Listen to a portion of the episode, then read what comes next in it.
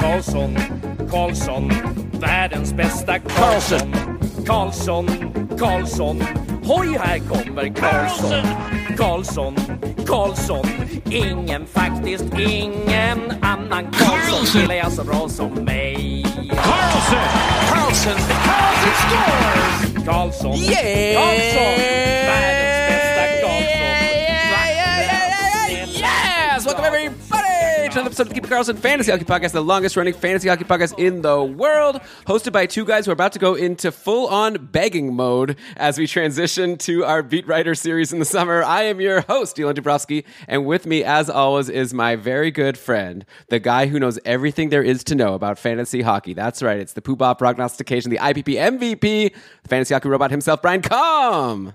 Hello, Elon. Hello, everyone. Yes, here we are. We have, uh, what is it, like six days plus a little more because of that Winnipeg Seattle game that's been postponed. That's all that's left in the regular season before we hit the playoffs. And oh, yeah, we are gearing up for our Keeping Karlsson playoff pool for all patrons. We'll share some details through the show about that. Uh, but if you want to get in on it, check it out right away. Uh, link in our show notes, patreon.com slash keeping Karlsson. Just a buck. That's all it is.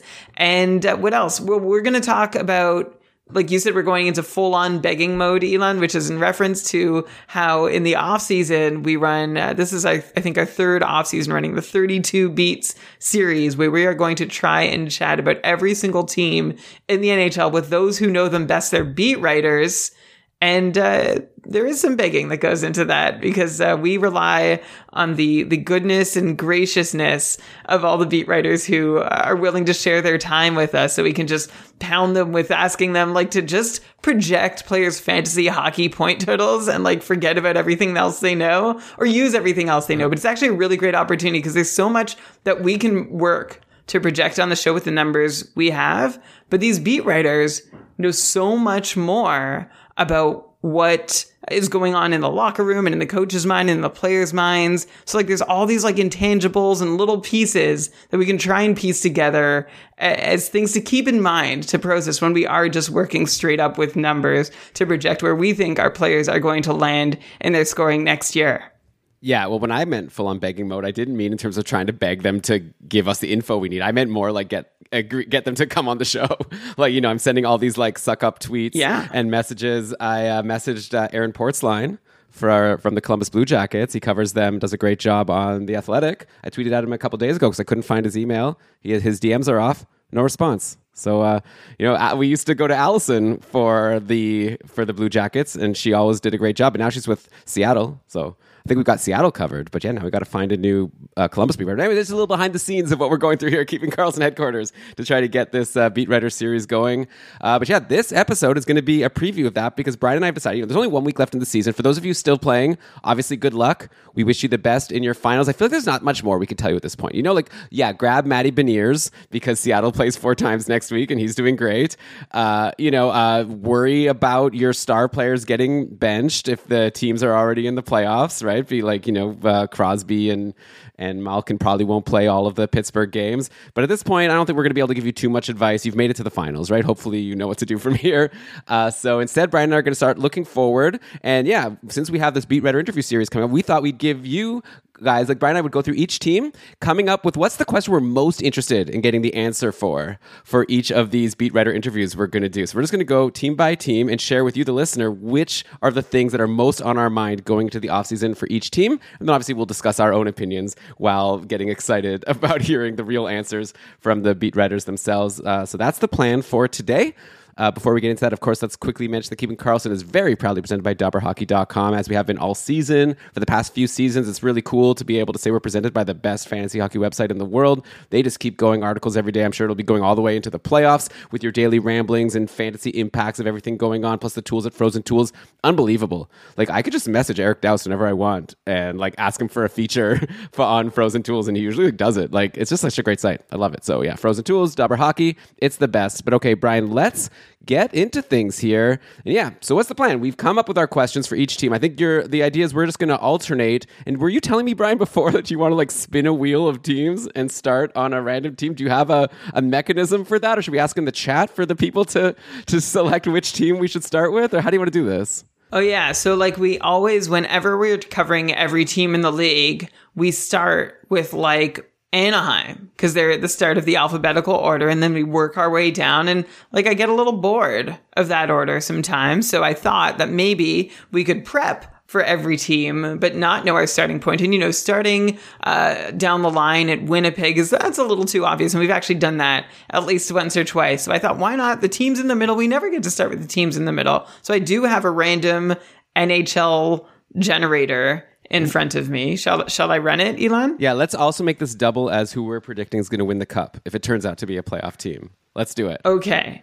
The uh, Stanley Cup champions in 2021 2022 and the team that starts This episode, the episode two is- equally well, important things. It's actually really anticlimactic. It's the Boston Bruins. Well, that's not anticlimactic. I think it's a really good pick. They're a strong We- team. yeah, but we get to them third anyway if we're going alphabetical. Well, we can't change it now. We have to stick with what your random generator gave us. So let's go to Boston. Uh, who's gonna Who's gonna do it? Also, we were gonna alternate who throws the question out there. Should I do mine or do you want to do yours?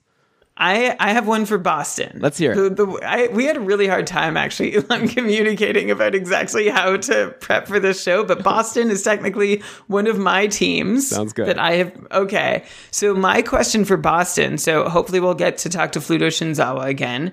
And uh, one thing I'd love to know from Boston is what the story is with their goaltending. Because last year, remember, they had Vladash and Swayman this time of year with, you know, Tuukka Rask sort of uh, stalking around in the background, being like the guy. But Swayman and Vladash were the ones who had to sort of hold the fort. Sorry, I got to stop you here. Uh, Yeah. I'm, like, is that what it is? I, I never heard that. So I always thought it was Dan Vladar. Uh, This is another one of these R's is a Ash type of things. This is Dan Vladash.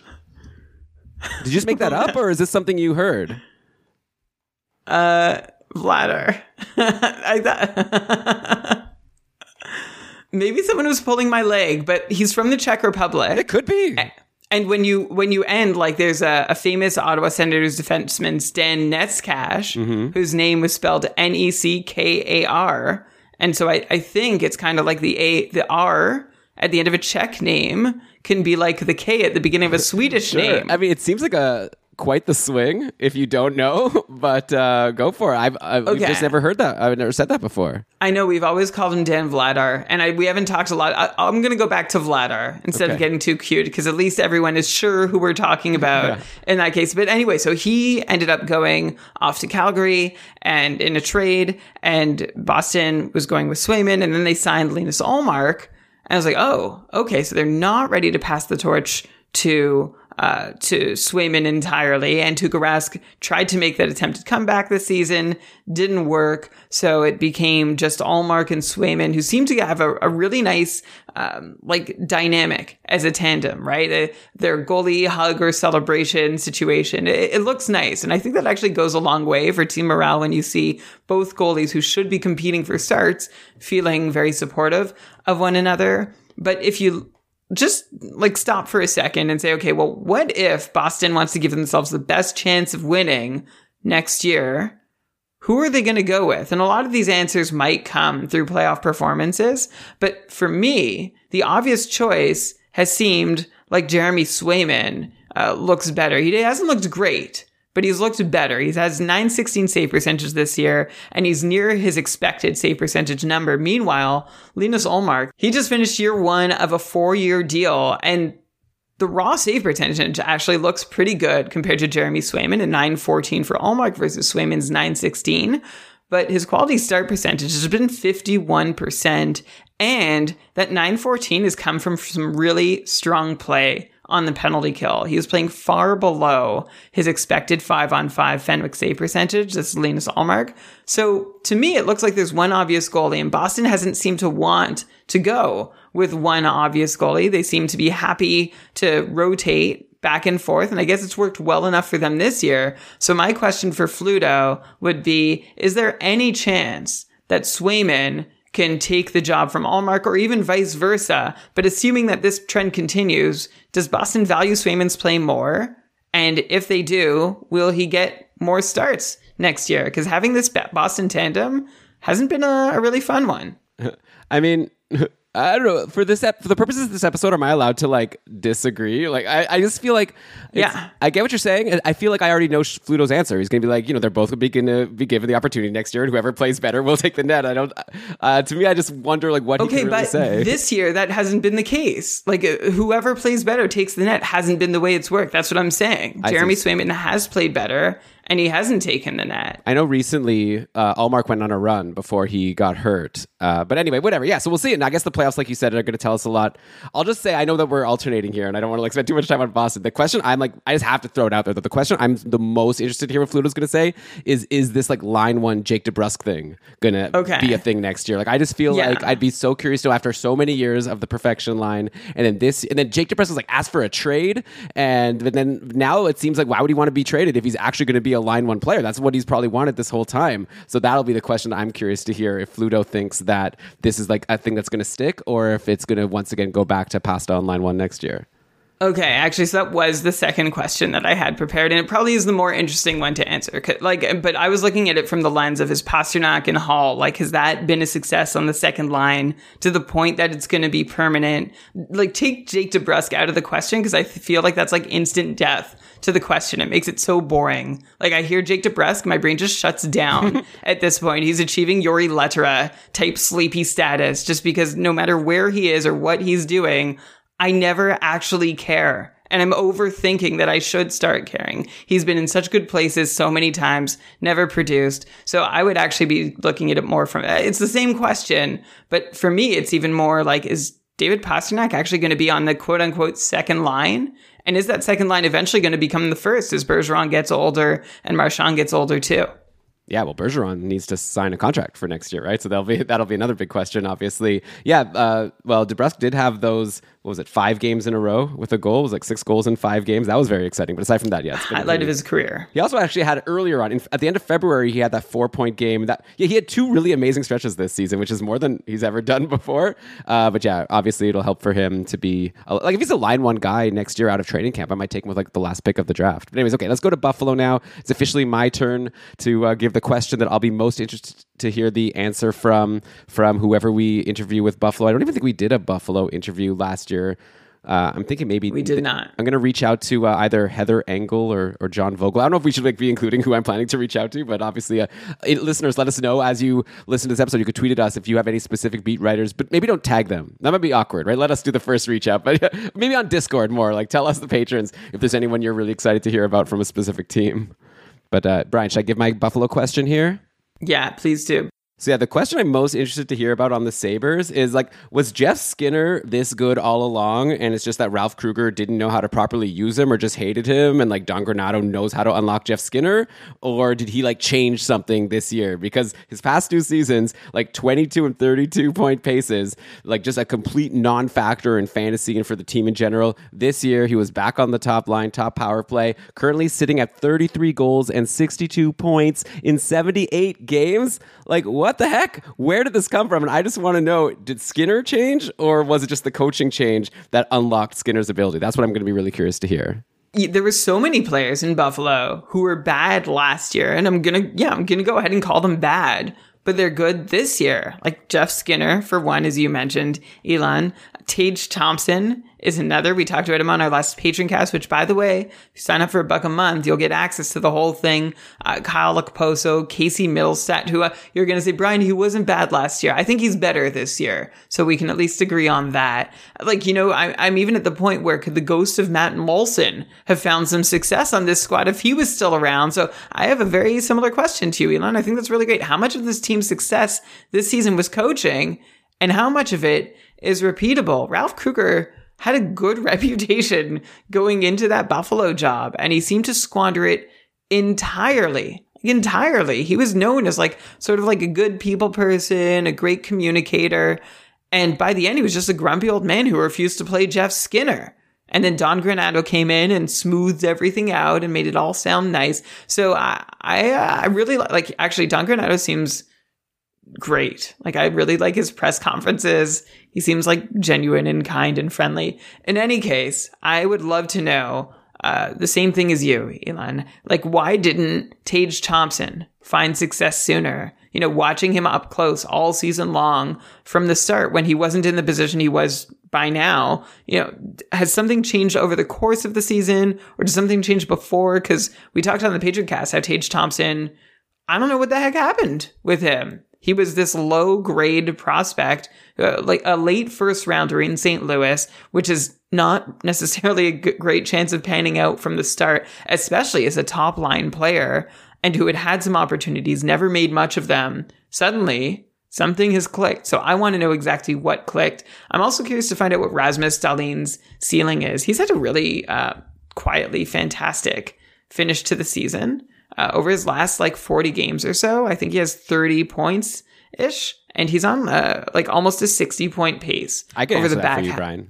It's high. Okay. His ceiling is very, very high. I think it's like seventy point ceiling if he ever, Yeah. uh, you know, So when's he going to get there? Is also something I'd be curious to hear, right? Because he was minus 21 this year. He was playing 24 minutes a night, which is huge, right? There's there's a lot of ice time, tons of power play responsibility on a power play that suddenly at the start of the year would be like, oh, there's nobody there. You have Victor Olofsson, but now it's like, yeah, you got Skinner, you got Tage Thompson, you've got Rasmus Dahlin, and that's enough. And Dylan Cozens and Peyton Krebs on the come up too. So uh, yeah, that's what I would wonder about Buffalo. yeah. Al- Alex Tuch, we always loved him. So yeah, okay. So Brian, let's go to Calgary now. It's your turn. Though I feel like you also took a Buffalo turn. That's cool because I took a Boston turn. But now we'll get back to our official alternating status. Uh, so Okay. Calgary Flames. What do you got? Rasmus Andersson. Speaking of Rasmi, I want to know what happened to Rasmus Andersson on January 18th. Since then, he has 32 points in 45 games, 12 power play points in that span. That's a near 60 point pace for Rasmus Andersson. Uh, before that, uh, before get, picking up these 12 power play points in 45 games, Andersson went over two full months without a single power play point. Of course, he's beyond clicking now. Uh, and another way to frame this sudden surge and success of Rasmus Andersson is he's got 12 power play points in his last 45 games. He had 12 power play points in his previous 90 games before this stretch began. And he was largely a power play quarterback in that time too. So he's looked like a brand new player in a lot of ways since January. And I want to know what happened.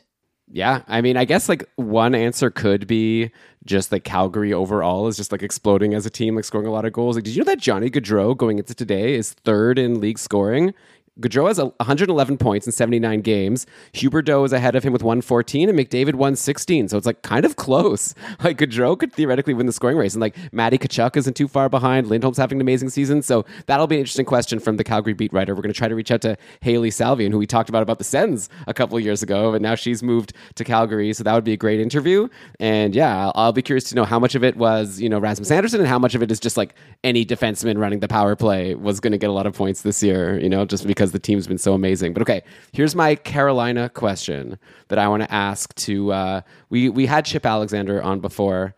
I've reached out to another Carolina person over the years that's never responded, but Chip was a really good interview last time we talked to him. So I'll, I'll try to get him again, I think. But yeah, my main question here is not about one of the top players. It's kind of the opposite of your question about Rasmus Andersson. It's like, what happened to Marty Necas? Like last season, he had 63 points. He was looking, or paced for 63 points. He was looking like he was uh, an up and coming superstar in the league, or maybe if not a superstar, like a really valuable fantasy player, at least like a 60 point player. This year, he's been a, a total dud, right? 37 points in 75 games. I'm curious to know is like Necas just did, he not play as well? Did his role change? Like, I'm just curious to get a sense of what is management thinking about Necas, who was like a first round pick that was looking to be like this really solid guy for years to come. And this year, like he's ended the season in free agency in pretty much all my leagues. For sure. It's very strange. Like we did not see, we were looking at the possibility. The preseason argument was could Necas get on the top power play? Not only did Necas fail to get on the top power play this season, but he lost a minute of ice time total. Like that's mostly coming at five on five and was playing a lesser role. He was shooting a little less uh, for the time he was on the ice and uh, like very little power play success. He had f- 11 power play points in 53 games last season from the second unit, which was not sustainable But this year, just four power play points in 76 games from Necas. So really a lot going very wrong for him. Also a career low shooting percentage of the three seasons he's played in the league. So I feel like there's a few things that happened here that we can use to describe why Necas didn't get back up to 63 points, but we don't have insight into why his deployment didn't like not only didn't improve but it actually slid backwards. So i think finding out if coach was unhappy or or if he took a step back and wasn't quite ready to to jump up next year will be Necas's age 24 season. That'll be a big one for him. So i'll be very interested to hear what the carolina beat writer has to say about him going into that season. On the other side of a player's career and wondering what's going to happen to them uh, in chicago I want to know about Patrick Kane. He's someone he actually chatted, we chatted about on the show a couple months ago when uh, his goal totals were not as good as they've ended up being. He was pacing for, I think, under 90 points when we spoke about him and his struggles. And we brought up how Patrick Kane, he paced for just 22 goals last season, which would have been, which was the lowest since his rookie campaign when he scored 21 goals in 2007, 2008 and really a, a, fair deal below most seasons that Patrick Kane has played since the lockout shortened 2012 13 season. And last year, Patrick Kane deserved just had like only those 22 goals to some extent. He had the lowest individual expected goals rates of his career. His shot rates were down too. This year, Patrick Kane has turned things around a little bit since we last spoke, and we're like wondering could he even hit 90, let alone continue to be a 100 point pace player? Uh, Kane is now pacing for 28 goals. It's still a little low for him, but it's at least close to 30, uh, and is better than last year's 22. But under the hood, Kane is still kind of stuck in a lower gear the same way he was last year. We're seeing lower shot rates, uh, lower expected goals rates, and a lower shooting percentage for the second straight year, which sometimes we'd be like, that's bad luck. But I'd also look at Patrick Kane and say, hey, he's getting older and it looks like his shots aren't quite as dangerous. So maybe that lower shooting percentage is actually here to stay. We've seen this happen before with aging players who just can't get to as dangerous areas as often as they once could. Now, Patrick Kane, like I said, is still on pace for a near 100 point pace this season. And that's because he's had a crazy power play point performance this year 31 points already with the men advantage. That's uh, pacing for his second highest power play point total ever in his career. So, without that, I'd actually be pretty concerned if he wasn't basically having the best power play season of his life. I don't think he'd be pacing for 100 points. So, it's a tough question to ask because he is having such a successful year at the end of the day. But I'm seeing some signs under the hood and red flags that uh, I'm wondering is it time to downgrade our expectations from Patrick Kane now that he's about to enter his age 34 season? Or could we reasonably expect another century season for him for another year or two? And I feel like part of the answer is going to be uh, like my follow up would be how do other players in the lineup impact Kane's future? You know, Jonathan Toews seems to be a shadow of his former self. Dylan Strome has been up and down. Tyler Johnson has not panned out the way Chicago hoped he would. And I want to know how all of that impacts Patrick Kane because he is in a lot of leagues that value points like straight up points and goals, he's a first round talent. Maybe second round at the latest, at least going into this year before everybody became an, a 100 point player. But I want to know if he's still in that upper elite tier or if this is the time where we see enough red flags that it's time to downgrade him. Right. Yeah. Well, I think, like you said, I think a big part of that is who is his center, right? Because this year, like at the start of the year, it was I think Kirby Dach got got a shot, some players got a shot, but like Dylan Strome midway through the season, I think my question would be like related to that is like specifically Dylan Strome, right? Kind of like my Jeff Skinner question, right? Like all of a sudden, Dylan Strome midway through the season became line one, power play one center, and he's had this like insane season. You say he's been up and down. He basically has been down for a little bit and then up like to the skies, right? He only had three three points in his first 14 games, 44 points in his last 52 games since he's gotten on the top power play. That's a 69 point pace in that stretch. Uh, so I feel like if Dylan Strome is actually this good, and now if we could be confident that Patrick Kane has this like really good 70 point, you know, center playing with him but even strengthen on the power play, that will obviously help because it seems like Kirby Dach is sort of not panned out the way we hoped he would so far. But if Dylan Strome can step in and be like a really good top line center for him, then obviously that'll help, right? For sure. Right. And that's exactly part of the question. Can Dylan Strome step in and keep, you know, can he, is he good enough to prop up Patrick Kane, who doesn't look like, I mean, of course he's not as strong as he went. So as we've talked about players being able to stay elite longer than they historically have, but I don't know that Patrick Kane, like two straight years having a pretty pedestrian expected goals rate from a guy who's made a career of scoring 40 goals in a season, that really concerns me. So I, I, I would want to know how strong Dylan Strome could possibly be.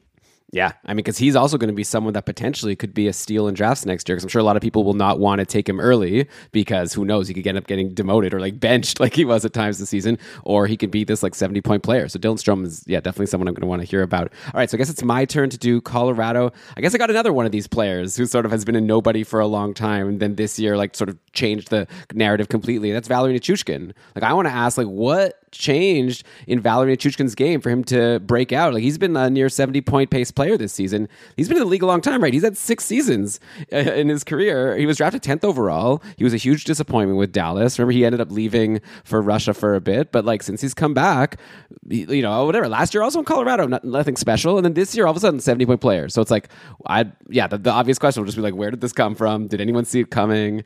Do we think he'll be able to do this again? So yeah, that that'll be my Colorado question. Which last year we talked to uh, Peter Baugh, and it was great. Uh, by the way, Ben Burnett is going to be doing a lot of these beat writer interviews, and I know Ben uh, interviewed Peter, so I'll be interested to hear that dynamic du- duo go again and talk about the Avs.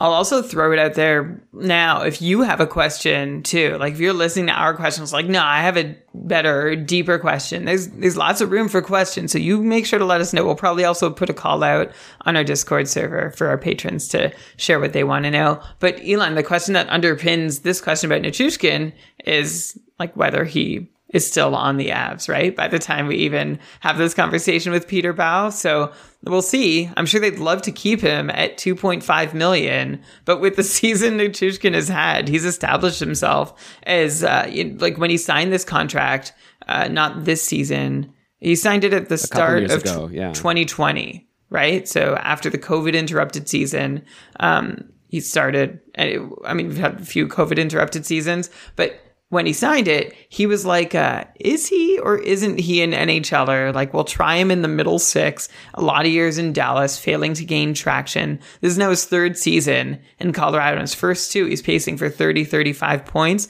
This year, bumped up to a top six role. He's playing almost 19 minutes a night Previously, aside from his rookie season in Dallas, Nichushkin had never played more than 14 minutes a night. So this is a huge, huge increase in responsibility. Also getting a substantial power play role, even though it's on the second unit. It still helped Nichushkin pick up uh, at least, you know, nine of his points uh, for the season. Uh, so Nichushkin has done some amazing things, and I think he's finally showing the the sort of panache and skill that we saw from him in his rookie season in Dallas that we haven't seen since. So it'll be really interesting to see what Nichushkin can get out on the open market at this point because uh, I don't think he's going to be a 2.5 million lotto ticket for any team this yeah, offseason. Definitely not. No, Colorado is going to be interesting. I think we're going to have to wait for our Colorado beat writer interview. We're going to have to do that one last because they have so many questions marks like this that we're going to have to wait until at least the UFA season like kind of comes and goes. Like, you know, like Kadri is also a UFA, Nichushkin, also their goalies, right? Kuemper, like what are they I obviously the playoffs are going to determine a lot. Like if Kuemper has this great playoffs, then maybe he'll earn himself like a big contract extension or maybe if he, you know, totally blows up, then maybe they decide to go for a different goalie next year. So, yeah, Colorado is going to be an interesting team both for the playoffs. Obviously, they're one of the heavy favorites to win. I guess them in Florida. I don't know. I guess you could throw out a few teams or Boston since our random generator selected them. But uh, yeah, I think that there are going to be a very interesting team in team in the offseason just to see what they're going to end up doing with all these UFAs. We've seen Tampa and Vegas have to deal with the cap crunches and like jettisoning players and like you said, Elon, it'll be really like Colorado has a legit problem on their hands. Uh, so we'll see how they how they choose to get through it, and if they sort of thin out their ranks and try and insert role players. Same way we've seen past really great teams do in Chicago and LA, and we saw where that led them. You know, you might be able to buy one or two more years of contention, but then it's straight down.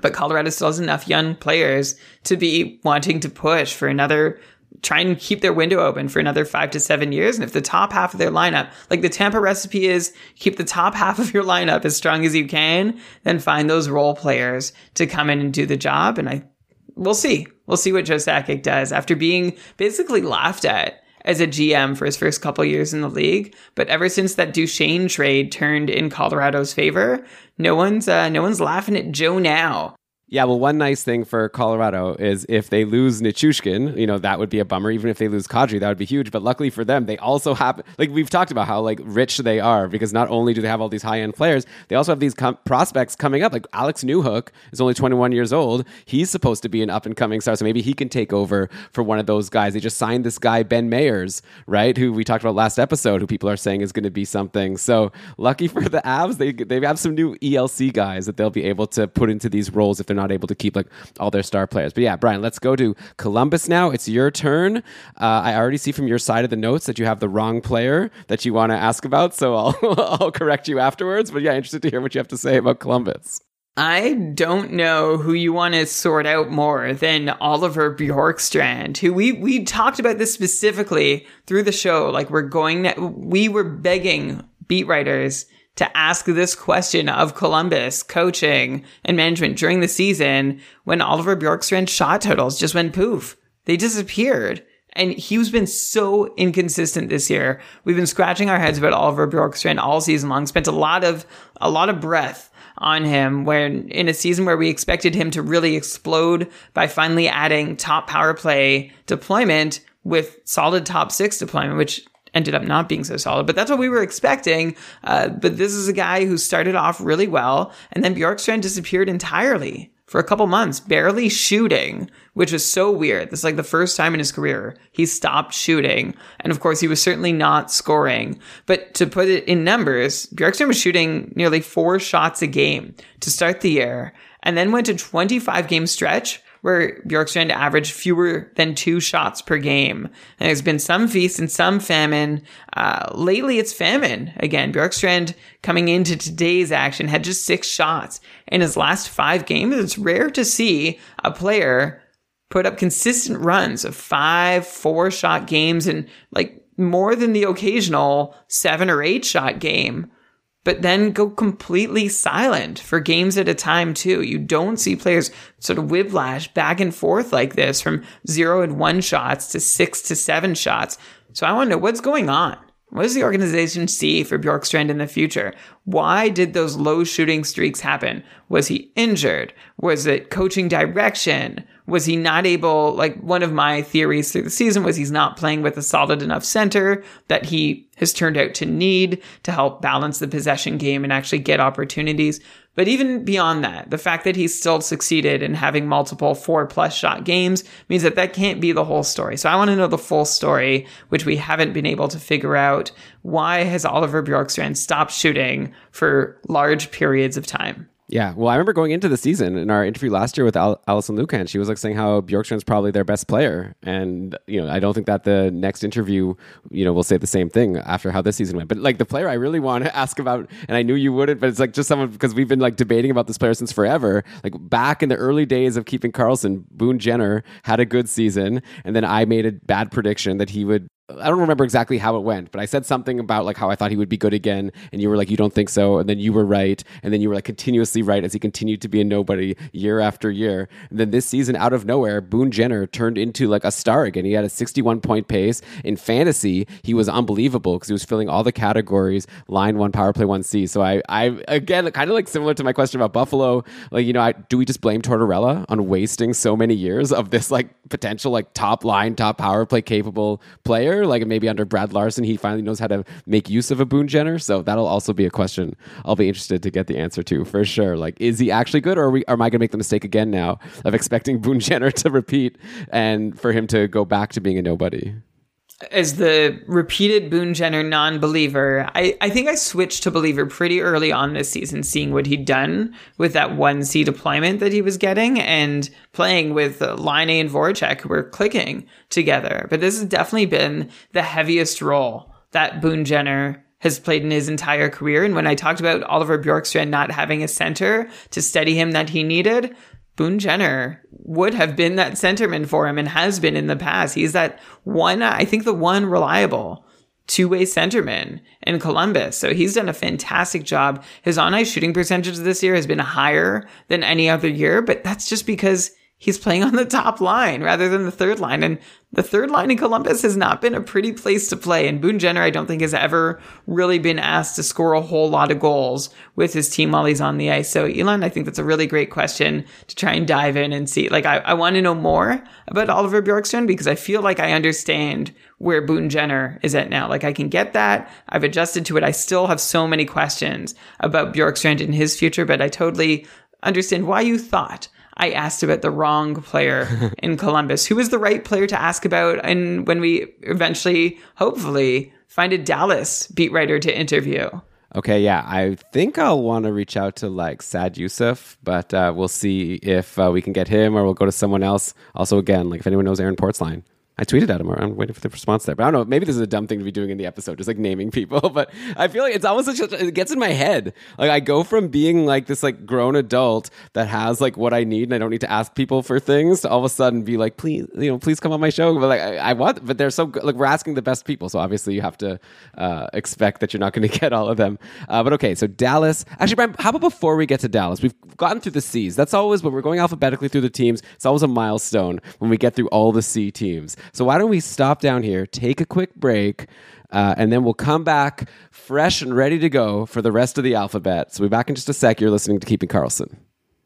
All right, we are back, Brian, and let's go to the D's now. Let's go to Dallas. Here's my question that I'm going to want to ask our Dallas beat writer, and that's like, is Tyler Seguin ever going to be given the opportunity to earn the like near ten million dollars he's going to be hitting the cap with for the next five seasons? Like, I don't like. In other words, I like. I want to know is he the same player? But also, like, even if he is, maybe it won't matter in terms of his production because maybe Rick Bowness just doesn't like him like the other coaches did, or, or maybe he's changed since the injury. So I just want to get a, a general Tyler Seguin check. I know Brian, we've talked about him before on the show and about how like his ice time is way down. He, like he's been like not a consistent top power play guy. Like sometimes he's there, sometimes he's not. At the end of the day, he's got 46 points in 78 games on the season, which is fine, but not something you expect from a $10 million player. That contract still has a lot of years left. So I'm going to want to just get a sense of how people are feeling about Tyler Seguin now that he's had a full season back after all those injuries.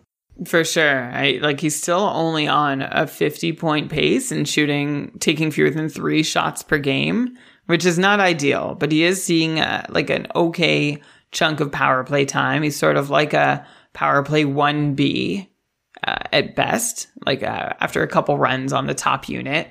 Uh, I don't know. Like I, I like I, if the question is whether he's going to be able to earn that ten million dollars or come close to it, I, I think for me, it's not can he? It's do the Stars want him to? Like what what what could they do to get more out of Tyler Seguin? And if there is something they could do, why aren't they doing it? Because in his uh, 80 point seasons, give or take 10 points, he was playing 19, 20 minutes a night. This past season, he's playing fewer than 18 minutes a night. The one before that, he's playing 19 minutes a night. So uh, there's a direct correlation. Like they've taken down Tyler Seguin's role to the point that he can't do what he would normally do. Maybe the injury is part of it, and I think that's a good angle to take. But I just still want to know. It's the question I've had about a lot of players in Dallas. Like, why? What's stopping them from trying to get more? It, or is there a route to get more out of Tyler Seguin? Like, he's not old. He's 30 years old. Uh, he'll be in his age 31 season next year. So I'm uh, I'm very curious to hear what Dallas's plans are. I'm sure they'd love to deal him, but they're not going to find a team that'll take it. And I, for for any kind of salary uh, retention deal that Dallas will be willing to swallow, I feel like we'll take uh, instead of paying Tyler Seguin five million dollars to play someone else, we'll pay him ten million dollars and get fifty points from him. It's kind of like a lose lose. Well, I don't know. Dallas. Yeah, the thing is, we don't know, right? That's I guess why we'll ask, right? Like, if he was getting the same deployment as Jason Robertson, would he be putting up similar points as Jason Robertson, or is he like a decidedly worse player than Jason Robertson at this point? You know, so that's the kind of thing that we'll find out from this interview we do with the Dallas Stars beat writer. But okay, Brian, uh, let's go to Detroit.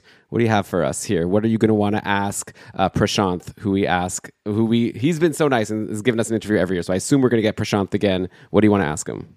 Yeah, Prashanth is always like our leadoff batter too in the series. I feel like he started it off uh, a couple years ago, and he was on the on the front end last year too. I want to ask Prashanth something that he pointed out on Twitter not long ago that we'd sort of been tracking, which is that Tyler Bertuzzi has had a tale of two seasons. He was a point per game player, forty points in thirty nine games before the All Star break. Since then, 18 points in 27 games after the All Star break.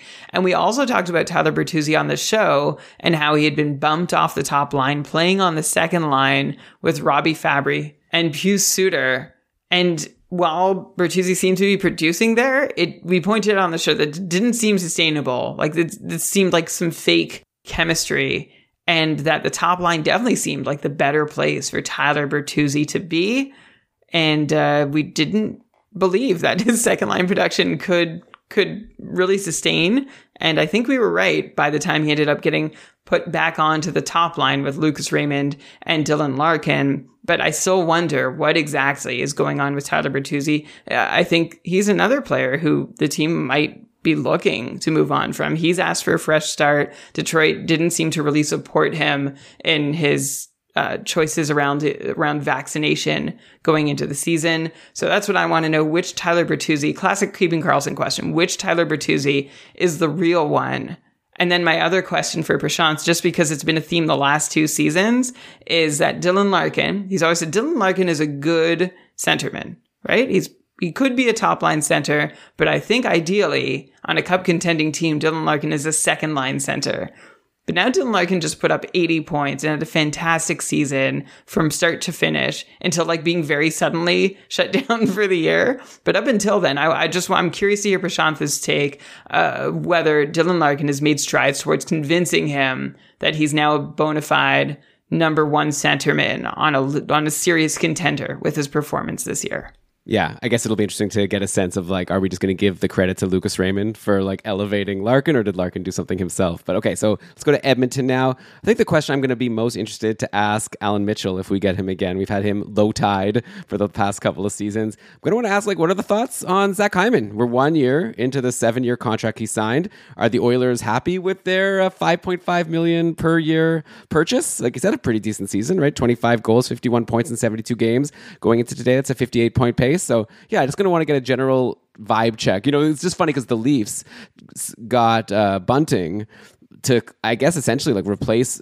Zach Hyman, right? Like Bunting's the one been playing with Matthews and Marner, and he's had such a great season at like a fraction of the cost. So I wonder if the Oilers might be thinking, oh, maybe we should have just gotten Bunting, or maybe they're really happy about it. So I'll be curious guess. And I guess also with that, that's definitely going to be the kind of thing where let's see how they do in the playoffs, right? Because if the Oilers make it through a couple of rounds for the first time in forever, then I'm sure they'll be very happy with everything they did. Maybe like wrongly so. Like maybe they'll be like, oh, see, getting Duncan Keith was the right move because look, we finally got past a couple of rounds of the playoffs. So we'll see what uh, Lowetide says there. But yeah, I'm curious to get a check on like all those offseason moves and specifically Hyman. Yeah, I mean, if Edmonton does make it past the first round of the playoffs, I don't think that automatically will justify the Duncan Keith. I think it might still be in spite of, or maybe he, honestly, I haven't been following, like, Duncan Keith is not a relevant player to me. So it would be great to hear if the minds we trust in the Edmonton fan base and watch base have grown to like some of those offseason moves that we were somewhat critical of going into last season. Uh, next team on the docket is Florida.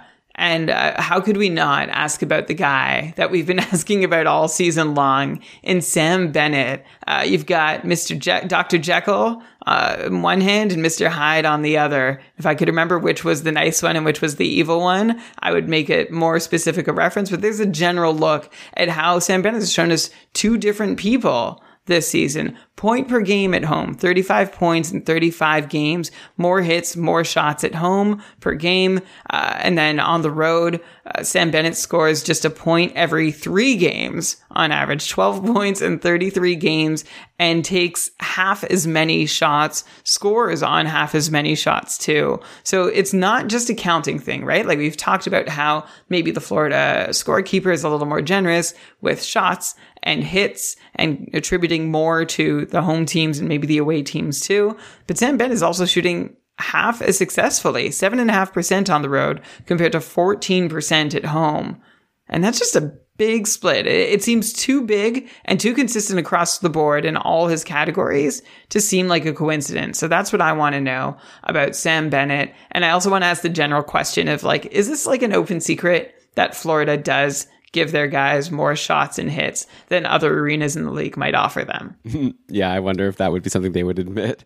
Uh, okay, so over in LA, I actually have a very similar question to my Edmonton question, but maybe this one is a little more dire, right? Is management regretting the contract they gave to Cal Petersen last year? That's going to start next season, three years, five million per year for a goalie that hasn't played in April yet. I don't think Jonathan Quick has played the last six games for LA. He's been amazing, helping LA like basically clinch the playoffs at this point. He's the clear starter going into the playoffs. We might not see Cal Petersen again, like for the rest of the season. Uh, but Petersen's been a pretty big bust this year, right? 895 save percentage in his 36 games. Maybe there was a couple times throughout the year when like he went on a small little run, but overall, just like clearly not someone the team can count on. As soon as they realized, oh, we might be a team that can make the playoffs, they were right away like, we need to get away from Cal and get to Jonathan Quick here. So I'll be very curious to know if like the team was like, if they could have a do over, would they not sign Cal Petersen to this contract, or are they still feeling like, yeah, he's our future goalie, and you know, we're we're not worried at all. So I'll be curious to see what the beat writer says about that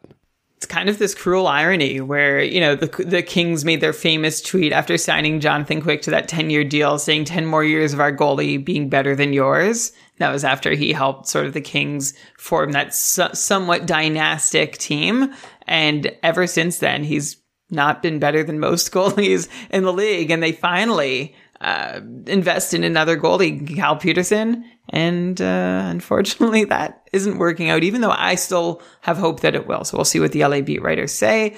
Uh, on to Minnesota, where this is a, a conversation we had on our Discord server through the week. And it was about Kevin Fiala, who was just going nuts this season or this back half of the season. Uh, now he's up to 21 points in his last nine games. He's already the second leading scorer in Minnesota, even though, like, he's passed Matt Zuccarello, even though he basically was non existent for the first half of the year. And so we had the question in our discourse like, okay, he's done this three times now. Do we just draft Kevin Fiala and accept that he doesn't do anything in the first half and he's going to show up in the second half. We don't need to worry about it. Or uh, do we actually hope like this time it's actually going to work all season long? And of course, that led to the conversation that Kevin Fiala started stepping up around the time Matt Boldy came along. Then the counterpoint was like, well, Kevin Fiala usually steps out right around that point anyway. So did Matt Boldy uh, help juice Fiala's numbers during that time? Or was it actually the other way around and Fiala was just getting going and was juicing Boldy's numbers? So I want to know more about that relationship and dynamic between who made who the better player. I did look at some of the with or without you charts on HockeyViz, and it didn't seem like either guy really pulled the other in such a positive direction or negative or any direction. It was a, a, a generally muted impact they seemed to have on one another. But of course, there was chemistry that was undeniable. Uh, so I want to know, uh, I want to unpack the, the dynamic between Matt Boldy and Kevin Fiala. And I also want to ask that from the beat writer's perspective, who watches Kevin Fiala come to work every single day, do they notice a difference in the second half of the season? Is there anything else that we're missing here that we can't see in his numbers that does change? Does Kevin Fiala look disengaged for the first bit of the season? And then, like, one day in December, you can see that switch is flipped in his eyes? Yeah, I'll be really interested to hear the answer to that as well. Like, I feel like I'm bought in. Like, unless you know they answer otherwise, I feel like I'm ready to like bank on Fiala being like this great player all season long next year. Though I've felt that before. and, but yeah, like Boldy is like a you know highly touted prospect. He's come in to be even better than people expected. But like you said, it could just be that Fiala was going to explode with whoever he was playing with, and like Boldy and Freddie Gaudreau. We shouldn't like ignore him, right? He's also had this like, great second half of the year again playing with Fiala and Boldy. So yeah, I'll be interested. Also, we'll see in the playoffs, right? Right? If this line continues to be fire through uh, Minnesota's playoff runs. Let's go to Montreal now. And here's another player who was like pretty disappointing. Well, so disappointing that he got sent to the minors for, to start the season and now has been amazing. And that's Cole Caufield. i am going to want to ask Arpon Basu if we could get him again. Uh, should we carry all that hype that we had for Cole Caufield going into this season? Is it fair to just like now like shift that over and have that same hype for next season? Or do we have to be like, well, maybe we need to learn a lesson from the fact fact that Caufield let us down because he, you know, like I said, did nothing at the start. One goal and eight points in his first 29 games, got sent to the minors, but then Marty St. Louis took over. We all know the story, right? 19 goals and 32 points in the last 35 games for Caufield going into today. So he's been a completely different player. And, you know, Marty St. Louis, I assume, is going to still be the coach next year. I think it's almost a guarantee. So, yeah, I'm just curious to know if could we be confident that this is a superstar, the superstar we were hoping he would be going into this year? And, like, is it for real now? I think the answer is going to be yes. But, uh, you know, it'll be fun to get the real answer from the beat writer. I think the answer will also be yes. And I'd also like to hear how many other halves can we rely on now that we think we can rely on Caufield, we think we can rely on Suzuki, but no one else has really stepped up on that top line as a third piece that can consistently produce. So that would be uh, my follow up question to that. And I, uh, has been a great interview in the past, so I hope we can get him again. Uh, over in Nashville, who I don't think we've successfully ever gotten a Nashville beat writer on 32 beats. So here's hoping we'll send out some good vibes about it. Um, but we've never really gotten to dig deep. In the past, the question would always be like, what is wrong with this power play? It's just not working. And that's been the story of Nashville the last several years. No player except Roman Josi can produce and Roman Josi somehow like superhumanly does it without big power or he puts up big power play numbers on power plays that are broken, but no one else does. Matt Duchene, Mikael Granlund, Filip Forsberg even. And this year, they're all coming up in spades. Uh, everything is working out for Nashville, both at five on five and on the power play. So I want to know what changed and can we expect it to hold? Like, can we put that broken Nashville power play of the past in the past? Can it stay there? And then my next question would be uh, Nashville came up with three young players who earned bigger roles this season. Actually, Eeli Tolvanen, his role actually seemed to decline through multiple parts of the season. But between Philip Tomasino, who had 30 points, Tanner Jeannot, who had 41 points, Eeli Tolvanen, who had 22 points, which of these young players who they all seem like they have fantasy relevant potential, especially Jeannot, who was fantasy relevant all most of the season. Which one of these guys is most likely to outdo themselves next year, and who's the biggest part of the Predators' plan going forward that we can look to as being somebody who's going to get a nice bump in deployment next year, new opportunities, and who might surprise us by breaking the mold uh, that they set for themselves this year, whether it was good or bad. Yeah, I know that if we had Victor Nuno from Fantasy Hockey Life on, he's going to be high on Tomasino because he was really high on Tomasino going into this year. So that's my hunch as to where the answer will be. You know, like he scored so many goals this year, like probably in an unsustainable way. But yeah, it's it's cool and like, Nashville. You're right. This power play really unlocked uh, some players. Like how about Matt Duchene also going from being a nobody for the kind of a, like Jeff Skinner, right? It's kind of almost the same question. Like he signed a big contract, then he went to do nothing in his first year at Nashville, or especially his second year in Nashville was especially quiet. Uh, he was in free agency in all my leagues, and now this year, like greater than point per game. So how does that happen? You know, I'll want to know like was it like a coaching difference? Did Matt Duchene just like show up as a better player this year? So yeah, that'll, that'll be a fun interview if, if we could ever get a Nashville beat writer. We'll try our best. Uh, let's go to New Jersey. I guess like the one I'm okay, so like there's the obvious question, right? Like I just want to talk about Jack Hughes and get a sense of like, is he like a lock? Is he like a lock to be a point per game player next year? The answer is probably yes, but it'll be fun to talk about. Like he had 56 points in 49 games this campaign, and that was like even higher. Like you know he didn't even start that hot. He's like before that injury, he was like doing even much better than that. Uh, so probably that'll be a fun question to ask, even though we all know what the answer is going to be. I'll be really surprised. Like I don't know, maybe Jack Hughes is more like a 70 point player. I'd, I'd be very surprised to hear that answer. Uh, maybe the more interesting question will be the goaltending, right? Like for the past two seasons, they've brought in a UFA who was supposed to split time with Blackwood. A couple seasons ago, they brought in Crawford, and he retired before the season started. Uh, then they brought in Jonathan Bernier this year, and did he even play? I'm not sure. Like obviously, he didn't play much, and he's like I think retired or he was great to start the season. He had a couple really good starts, but then he was really inconsistent, and then yeah, on the shelf to the point that we have no idea if and when he's going to play again. Yeah, and then Mackenzie Blackwood also has been on the shelf all year, and we saw Nico Daws at some point step up, so that was interesting. But Blackwood's actually actually is interesting because he's going to return next week, so we will finally get a couple games from Blackwood, and then it'll be fun to yeah talk with the beat writer and find out is Blackwood like still part of the plan? Like, is it like Blackwood and Daws for next year with the hopes that one of them can like really take the job, or are they going to do another big UFA signing and hope that third time's a charm and they actually are able to sign a UFA goalie who you know is able to play the season and not either retire or get injured catastrophically. That would be really nice. It's been a long time since New Jersey was able to rely on their goaltending, and it sounds like Blackwood is on the outs. And I think getting digging into that a little bit and seeing if the org still wants to invest in him the way they seem to want to before, uh, and if they don't, what the plan B or at this point C or D might be. And then we'll go over to the Islanders, where honestly, Elon, I, I my my big question about the Islanders is what the heck happened. There was so much struggle up and down the lineup. There wasn't a point this year where we didn't wonder about basically every single player on the Isles? Was it fatigue? Was it the weird schedule with their arena opening and COVID disruptions? Was it underperforming players who just didn't step up when they to, to the uh, level that they were expected to or that they could? Was it just bad luck? Uh, there were two bright spots on Long Island this year. There was Ilya Sorokin, who you know, my question for him would be like, has he earned the number one role? Are we guaranteed to see the crease alternate for the final year of Varlamov's contract? I feel like I know the answer, but I just would like their sense of is it possible for Sorokin to get a number one workload in Long Island? I just want to know.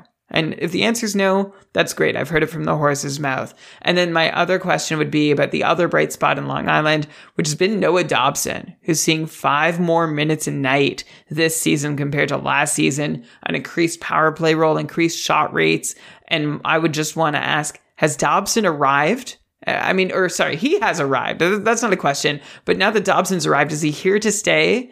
And can we expect the same next year? Or more or less. That's what I would want to know about Noah Dobson and his role. So Sorokin and Dobson both have seemed to have to share the spotlight just because of the system the Islanders play. But seeing as that the whole team seemed to have let the team down this season, except for those two, is it possible that the Islanders might decide to lean on their most dependable players just a little more often. And then I'll throw in one more. Why did Matt Barzal stop shooting? Right? We were, or why did he stop getting ice time? Like we've commented several times over the last couple months, ever since coming back from injury, he's not seeing very much ice.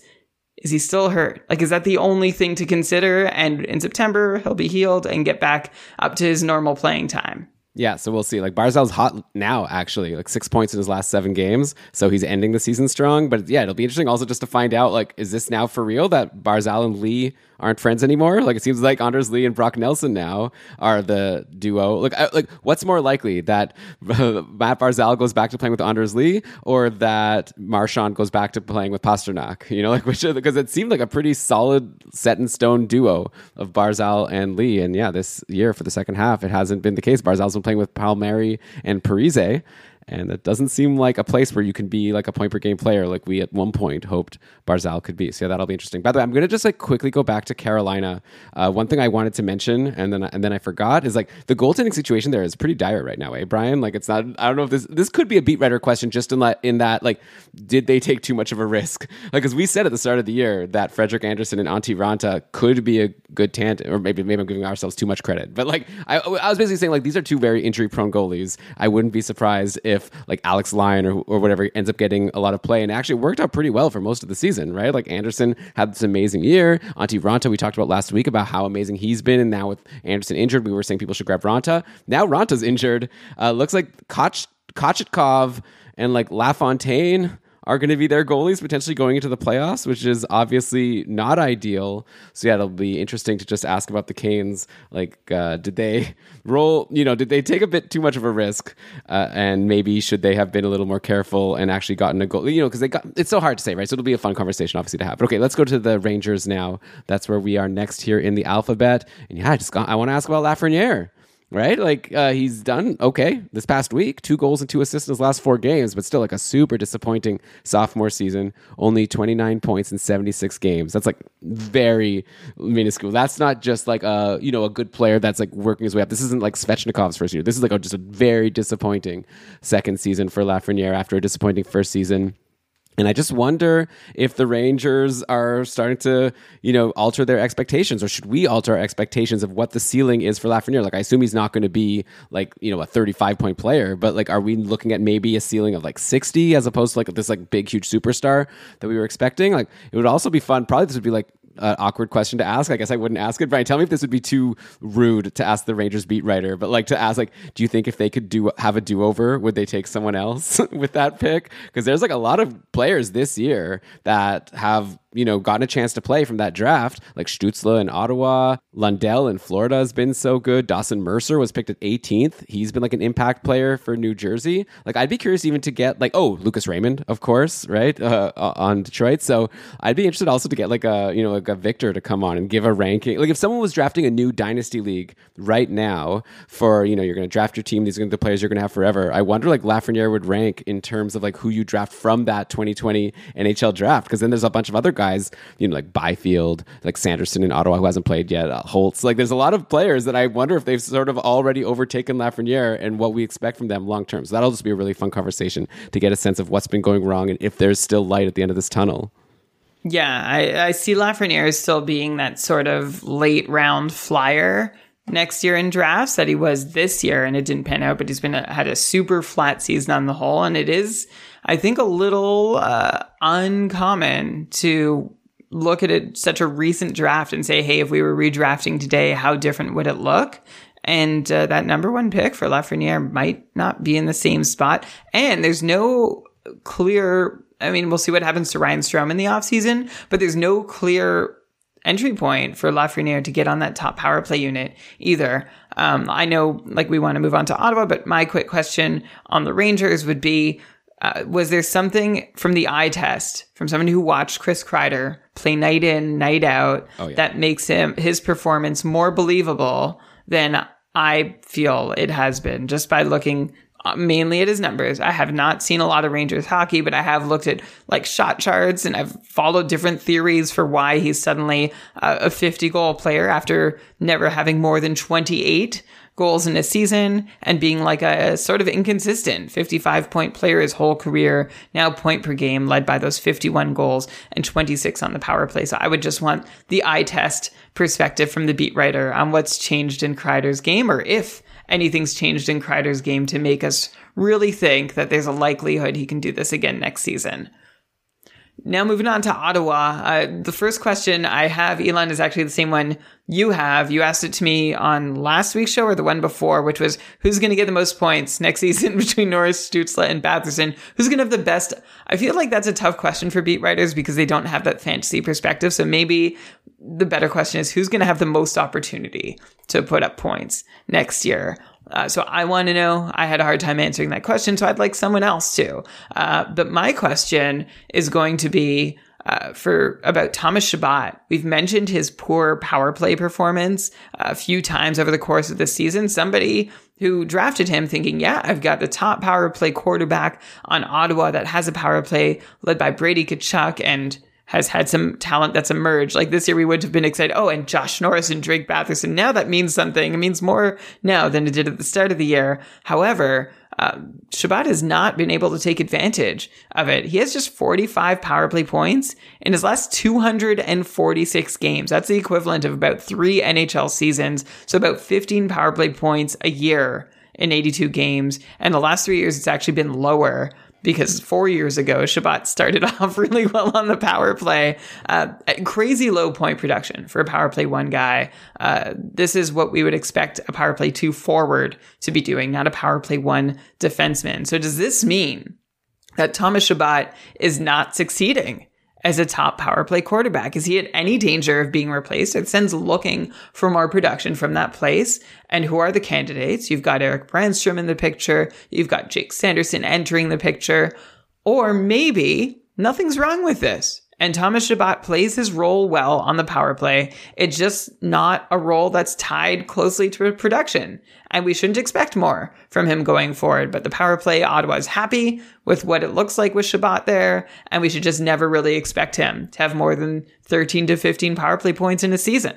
Yeah, that'll be a really fun conversation for sure. Yeah, with those other guys, like you said, like are the Sens gonna have maybe like four 70 plus point players next year, right? Like maybe all of Tkachuk, Norris, Stützle, and Batherson could all break 70, and it's like who cares like who's the best? Like they'll all be awesome. And yeah, but with Chabot, yeah, it might just be a case where that power play one defenseman just doesn't get as many points. I guess a bonus question that I'll just throw out for Ottawa is like, how confident should we be that like Anton Forsberg is going to be the starting goalie next year and play a bunch of games. Like, I just want to get a sense of like I, assume it's going to be Forsberg and Gustavsson next year. I guess Matt Murray's still around. We'll have to Yeah, see. how could you forget about Matt Murray? who we talked last week, Yeah. or was it on the Patreon cast about how he's actually been good. Like Matt Murray oh, But has we been the better, the better goalie. We do know He's gonna but get it's going to limit. We yeah, but it's he's probably still going to start the season as the number one and be the number one for whatever four game stretches he's healthy for, which means it's going to be pretty hard for Forsberg to run away with the job. But I guess the question is, is if Murray gets injured, does Forsberg get straight up number one status? Well, don't forget also they did like extend Forsberg. I wonder if like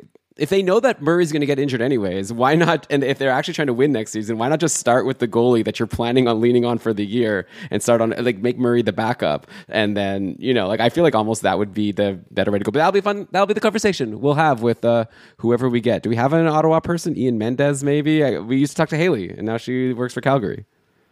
We'll find someone. We would love to get Ian Mendes, maybe Hailey. We we I don't know. It seemed to be a miscommunication last year. We we dropped the ball got dropped somewhere. We were so close, but maybe we'll we'll give it another run this year. Yeah.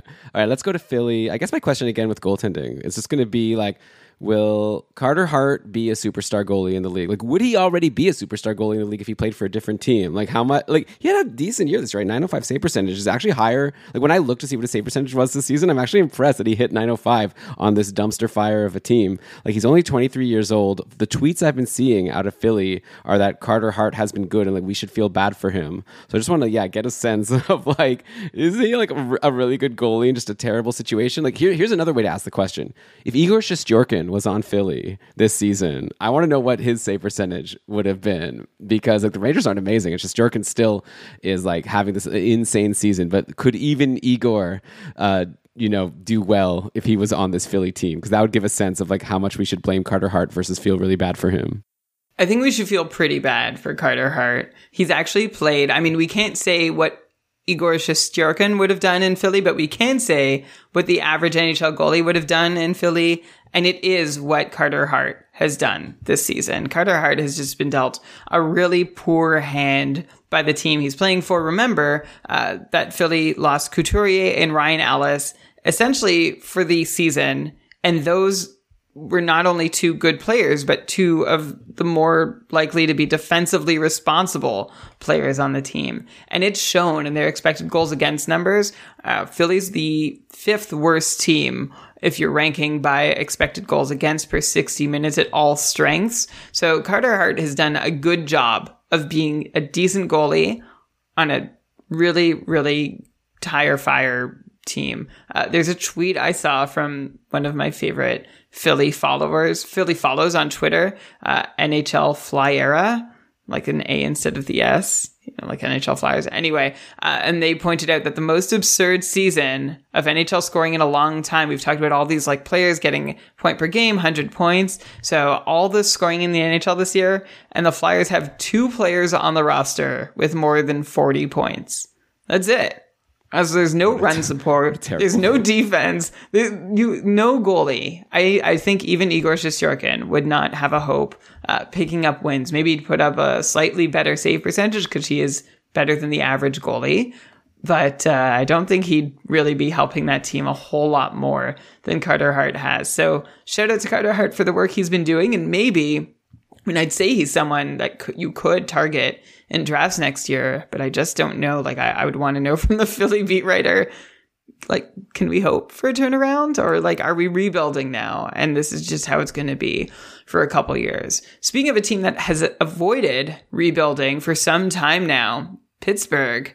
Uh, someone uh, we've had some great chats with Jesse Marshall over the years, and I just want to know. Uh, like my immediate thought was, why did Bryan Rust get moved away from Sidney Crosby? Remember how mad we all were when that happened, and how like playing with Malkin it wasn't clicking, and then Malkin got suspended. So Bryan Rust, what was the thinking there in that one moment in time? I actually don't have any big questions about the team. I guess I'd ask, like, has Tristan Jarry earned forgiveness from the fan base this year? Has he earned their trust and the organization's trust? Are the Penguins happy with how Rickard Rakell worked out? 13 points in 16 games as a Penguin so far. Is that something that could continue? And I'd also want uh, his take on Evan Rodrigues, not even Pittsburgh specific. His contract is up. And I think, like Nichushkin, he's about to enter like a new tier of salary, maybe not the Nichushkin tier, but a tier that at least respects that he could be a top six player somewhere in the league. And I just want to get Jesse's or whichever beat writer's uh, thoughts on whether Evan Rodrigues uh, has looked through the eye test as a legitimate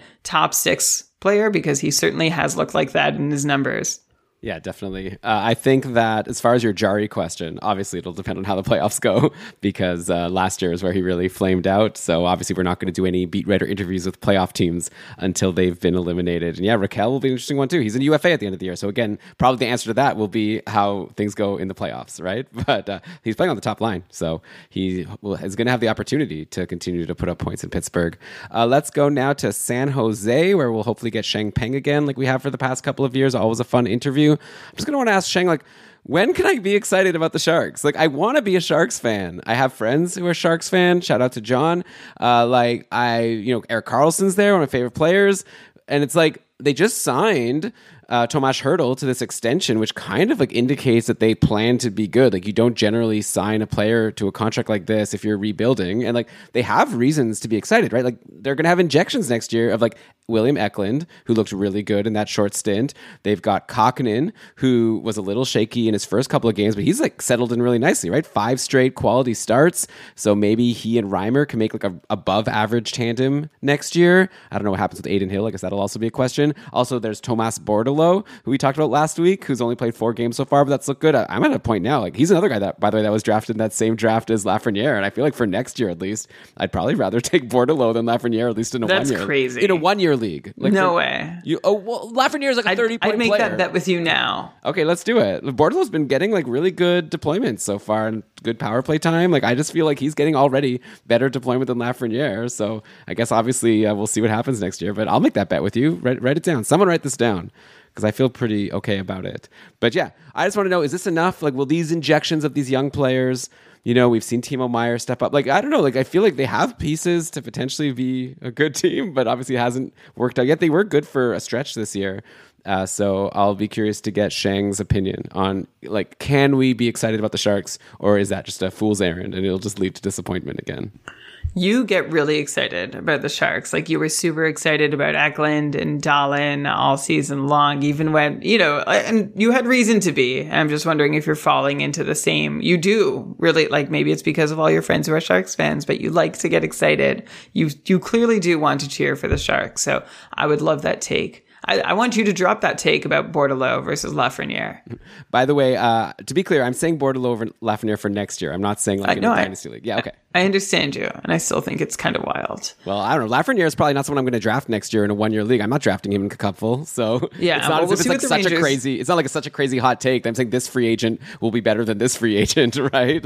No, but if there's somebody I want to take a chance on, it would be Lafreniere over Bordeleau. But hey, We'll see. We'll see. I think that's a of, uh, it's a yeah. Fun hot take. Speaking of young players, well, actually, I guess it's your turn. Let's go to Seattle and see if you have the same young player in mind. Definitely, it's Matty Beniers, right? Five points in six games. Uh, you were wondering, Elon, in your notes, if he's the like already the front runner for the Calder next year. And uh, my question is: Is Beniers the odds-on favorite to lead the team in scoring next season? I, I, I guess Jared McCann is probably the main competition, but no one else. You know, we thought maybe Jordan Eberle or Jaden Schwartz would really I don't know, be able to find an extra level to their production, and they haven't. They've sort of stayed about where we'd expect them and that boring 55 to 60 point range. It's nice, but we've talked about them all season long. Hey, this is happening with them. Should we change our ideas? answer has been no all the way. So can Matty Beniers break out of that 55, 60 point mold in Seattle and lead the team at such a young age. Uh, I would also want to know. I, I guess I'm dropping several questions for each team now, so you can stop me if I'm going on too long. But I want to know if Vince Dunn uh, has definitely earned the power play quarterback role. I think he has. Maybe that's a bad question. Then maybe this is just me wanting to shout out that Vince Dunn, since taking over the top power play quarterback role, is on a 23 power play point pace this season. He's got five power play points in 18 games. So sorry, he's not on that 23 power play point pace for uh, this whole year, but just since he took over that role. So has he earned it for sure? Is he going to hold it? All I know is that after uh, he got that role, I streamed him in for my couple finals or semifinals, and he did nothing for me. So I'm still yawn on Vince Dunn from my small sample of like I saw what he was doing. I was like, I, it seems like a good stream. Seattle had a good schedule, and Seattle has a good schedule next week, so he might be a good suggestion for people still in their playoffs. But he's definitely not someone I feel like I could rely on to give me anything consistent. Yeah, it feels like maybe this is a, a 40 point player, right? Kind of like the Nick Leddy sort of role where, yeah, you're the power play quarterback on a team where there's like it's not that consequential. So I, I just want to know exactly how, if he if he can be exciting uh, and if he's for sure going to be in that role. Uh, I think I'd really like to know sort of the organizational perspective on Grubauer. Like, what's the plan after this brutal season? For him. 890 save percentage, 34% quality starts. What happened being on the front lines there as a, as a beat writer, watching things go night in, night out? Like this Grubauer had 921 over the course of his career. That's 31 points higher than a save percentage this year and a 60% quality start percentage. That's twice the quality start percentage he's had this year. Grubauer's been god awful at five on five, especially compared to his career history. So why did things go so wrong this year? Does do the Kraken regret that move? Are there lessons to be learned? And then maybe zooming out to the bigger picture, what was the main miscalculation that led to this season being such a disappointing one in Seattle, where coming into the year, they're projected to finish at the top of their division, even conference, and be legit playoff team. Uh, like what I, I just want to know what happened? What happened in seattle? What did we all think or what did what was thought to go so so right that ended up going so so wrong? Maybe we're getting it wrong and this season was somehow a kind of relative success and the bar was set too high from the start. That's what i want to know. Uh, and that's like a big organizational standpoint. I know there's not a lot of fantasy relevance in there but there's not a lot of fantasy relevance on the team. So i think that's where i'd go with my question I think I want to be like George Costanza's dad and just be like, "Why did you not take Tarasenko? What are you thinking?" And just like just yell at the beat writer, or yell at Allison, even though it's not even her fault. Be like, "Why didn't you take him? He's so good." oh well. Uh, speaking of Tarasenko, let's go to St. Louis, who I don't think we've ever had a beat writer interview with. So maybe we'll break that streak this year. And uh, I don't know, like I have, I have nothing interesting to say here. That's all the questions I've been asking on the podcast and we've been discussing. You know, like I'm obviously going to be like, you know, Rob Thomas, Tarasenko, Buchnevich. That line is insane. Like, are these all like for real numbers? Is Rob Thomas now like a point per game player that we can depend on? So there's to be that conversation. There's also obviously to be the Husso Binnington conversation, uh, which obviously the playoffs will inform. It'll be interesting to see. I assume Husso's going to be the starter going into it. Obviously, if he falters, that would make for an interesting offseason. So you know, those are the two big ones, right? Like that line. I guess I could be like, where, where, did Ryan O'Reilly go? I think we already kind of know the answer that he's just not being asked to play this, like, you know, they're, they're spreading the offense around. That's what we've discussed. But yeah, I don't really have anything new. Like regular listeners of Keeping Karlsson already know what our like interested thoughts are in St. Louis, I think, unless you have something new, Brian. But yeah, those are the key ones for me Rob Thomas and like Tarasenko and then the Husso Binnington situation that covers it. We spent a lot of time talking about St. Louis this year and all these players because they all sort of popped up. So it'll be good to sort of take the look back with the beat writer, and it'll be interesting to take a look forward fantasy wise. We talked about them on our Patreon cast too. Brian, I'm really actually really excited to hear what you're going to have to say about Tampa right now. I was trying so hard to think of like what my question will be about Tampa, and like I couldn't even think of anything. It's like the same players doing the same things every year, year in year out. So I'm really glad that this random selection has landed on you coming up with your Tampa questions. I'm ready for you to blow me away with this one. I don't have a good one. Like compared to St. Louis, a team we've talked so much about, Tampa, we barely ever talk about because they basically are just as expected, right? You've got, as we talked about earlier in the show, that like increasingly heavy, uh, like front loaded lineup where you know, okay, I'm expecting big points from Kucherov and Stamkos, pretty big points from Brayden Point, uh, big points from Hedman, and then not much from everybody else, but to play their roles. Oh yeah, and, and Andrei Vasilevskiy to start a million games, and Brian Elliott to be so-so when he starts. So like, there's not a lot of questions. I, I think what uh, like it's almost like what's the point in having this Tampa Bay and they just seem so predictable and it's there's very transparent with their strategy and what they're trying to do and who's going to produce. Uh, they don't have unless I'm mistaken, someone please throw it out there. But it's not like they have any prospects jumping up the pipeline either who are going to be taking on bigger roles that we need to keep an eye on. So I guess my only question would be, and I had to rack my brain for this, Anthony Cirelli and Mikhail Sergachev. They've been complementary players forever. Uh, is there room for them to t- take a step forward and break out? Or are they essentially stuck in that mold until you've either Victor Hedman ages out for Sergachev or one of the other big names uh, uh, forward ages out for Cirelli to get more opportunity? That's it. Yeah, I might skip. And I one. think I know the answer to those. The answer is no. if Ben does the interview, that might be the first episode of Keeping Karlsson that I'm not on that I don't listen to. I kid, I kid. Of course, I would listen. Okay, let's go to Toronto now. My turn. My question is: I think I already alluded to this earlier when talking about Hyman. Like, is Michael Bunting as good as or better than Zach Hyman was? Like, are the Leafs just like this worked out so well? We have a replacement who is just as good or better. Bunting had this is rookie season, by the way, even though he's older, like 63 points in 79 games, insane. Obviously, a big part of that is playing with Matthews and Marner, but obviously he held his own and held that spot all season long. I'm just curious, like, how much credit do we give Kyle Dubas for like letting Hyman walk and bringing in Bunting as a replacement? Like, do you think he foresaw this from the start and like this was his master plan, or do you think he just like lu- like you know, he, or he just like couldn't afford to sign Hyman and he got lucky with the Bunting signing? Like, I'm just curious to know how much foresight went into this like seemingly just like perfect replacement coming in for like a fraction of the cost. It's a great question. How much credit should we give to Toronto for this seamless transition for from Hyman to Bunting? Can anyone succeed there, or is Bunting just like Hyman and they knew that coming in, or is Bunting a different player but still super successful? I love that, Elon. How much credit can we give the Toronto front office? Um, then I guess the next team on the docket would be Vancouver, and I mean, I would I, we've talked about Elias Pettersson, right? And how he was super cold to start the year. He's been amazing on the back half. And honestly, I think that's just what I would come to expect from Pettersson. So I think my question would be, what was going so wrong in the first half of the year? And are we convinced it's gone? And was it the full reason why players weren't producing? Like I assume there was a, an issue with morale. Uh, there was talk about Pettersson's contract. So I, I think I know the answer to this. I, I don't have much interest. I see Pedersen has stepped up and has become this, you know, 90 to 100 point pace player again. So I'm not that concerned about him. The guy I am concerned more about is Brock Boeser who's pacing for just 53 points this year. I'm looking at his numbers. I'm seeing, okay, at five on five, he's got a six and a half percent on ice shooting percentage. That's low. His own shooting percentage is 7% at five on five. That's also low. And my question would be, is that the whole story for Brock Boeser? Has he just been unlucky and we can expect him to get back to 65, 70 points next year? I mean, there's no more third line shenanigans with Brock Boeser. That's good. There was a bit of a time where we were scared about that, but I just need some reassurance that Brock Boeser is going to be as good as he always has been and that this has just been bad luck. Confirm. That would be my question.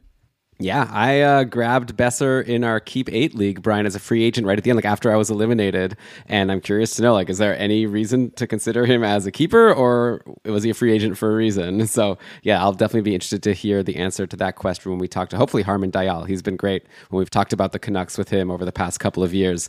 Uh, so, over in Vegas now, uh, my question is definitely going to be about Jack Eichel. Just like, how has he looked? Like, obviously, we, we, Vegas is going to have a very interesting final week. They can still te- potentially make the playoffs. I think they have a really critical game actually today against the Sharks, which is kind of fun. Like the Sharks have something to play for today. I think I saw in an interview that they were saying one of the players was saying that like this is like their biggest game of the year for a lot of them, like to try to knock Vegas out of the playoffs.